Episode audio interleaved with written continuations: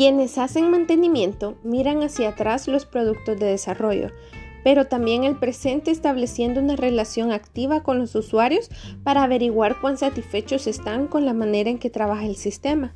También miran hacia adelante para anticiparse a las cosas que podrían salir mal.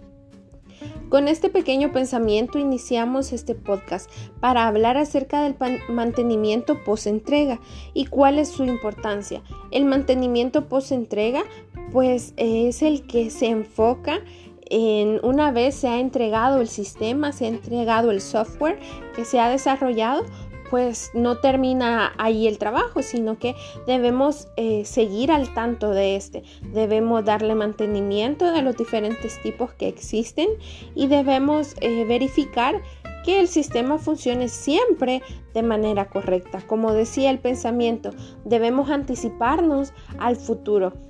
Entonces, ¿por qué es tan importante el mantenimiento post-entrega? Porque vivimos en un mundo en que cambia rápidamente. Las demandas sobre las funciones empresariales y la tecnología de la información que las apoyan cambian a un paso que pone enorme presión competitiva sobre cualquier organización comercial.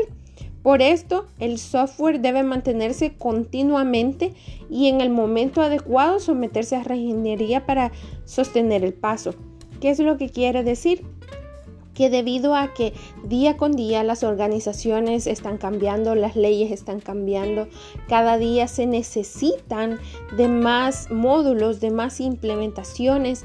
Eh, por eso es que nosotros estamos obligados a dar un mantenimiento post entrega, porque una vez que se finalizó de desarrollar el software, no quedó hecho todo el trabajo, sino que siempre van a existir otras situaciones que nos hagan mejorar.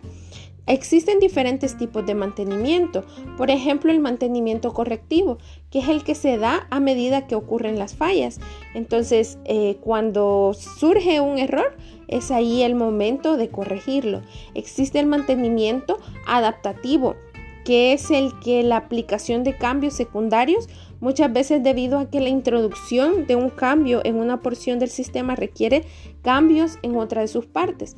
El mantenimiento adaptativo también puede realizarse debido a cambios en el hardware o en el ambiente, es decir, hay que adaptarse a los nuevos requerimientos que se han dado también existe el mantenimiento perfectivo, que a mi forma de ver es uno de los más importantes, porque este implica hacer cambios para mejorar algún aspecto del sistema, incluso cuando los cambios no son sugeridos por los defectos o por el cliente. Este mantenimiento es uno de los que va a hablar mejor de nosotros, porque a medida que nosotros vayamos perfeccionando nuestro sistema, aun cuando no se nos haya requerido, va a dar una mejor impresión de nuestro software. También existe el mantenimiento preventivo que es muy importante. Este involucra la modificación de algún aspecto del sistema a fin de prevenir fallas en el futuro. Por lo general, el mantenimiento preventivo se realiza a partir desde el momento en que el programador o el analizador del código encuentra un defecto real o potencial que todavía no se ha manifestado, pero que en algún momento podría presentar una falla. No hay que olvidar el mantenimiento del sistema operativo en el cual está alojado el software. La computadora o el servidor puede comenzar a presentar problemas cuando menos esperen. El mantenimiento preventivo se puede llevar a cabo con programas que pueden optimizar el funcionamiento de la computadora y estos se tienen que ejecutar periódicamente, ya sea cada tres o cuatro meses.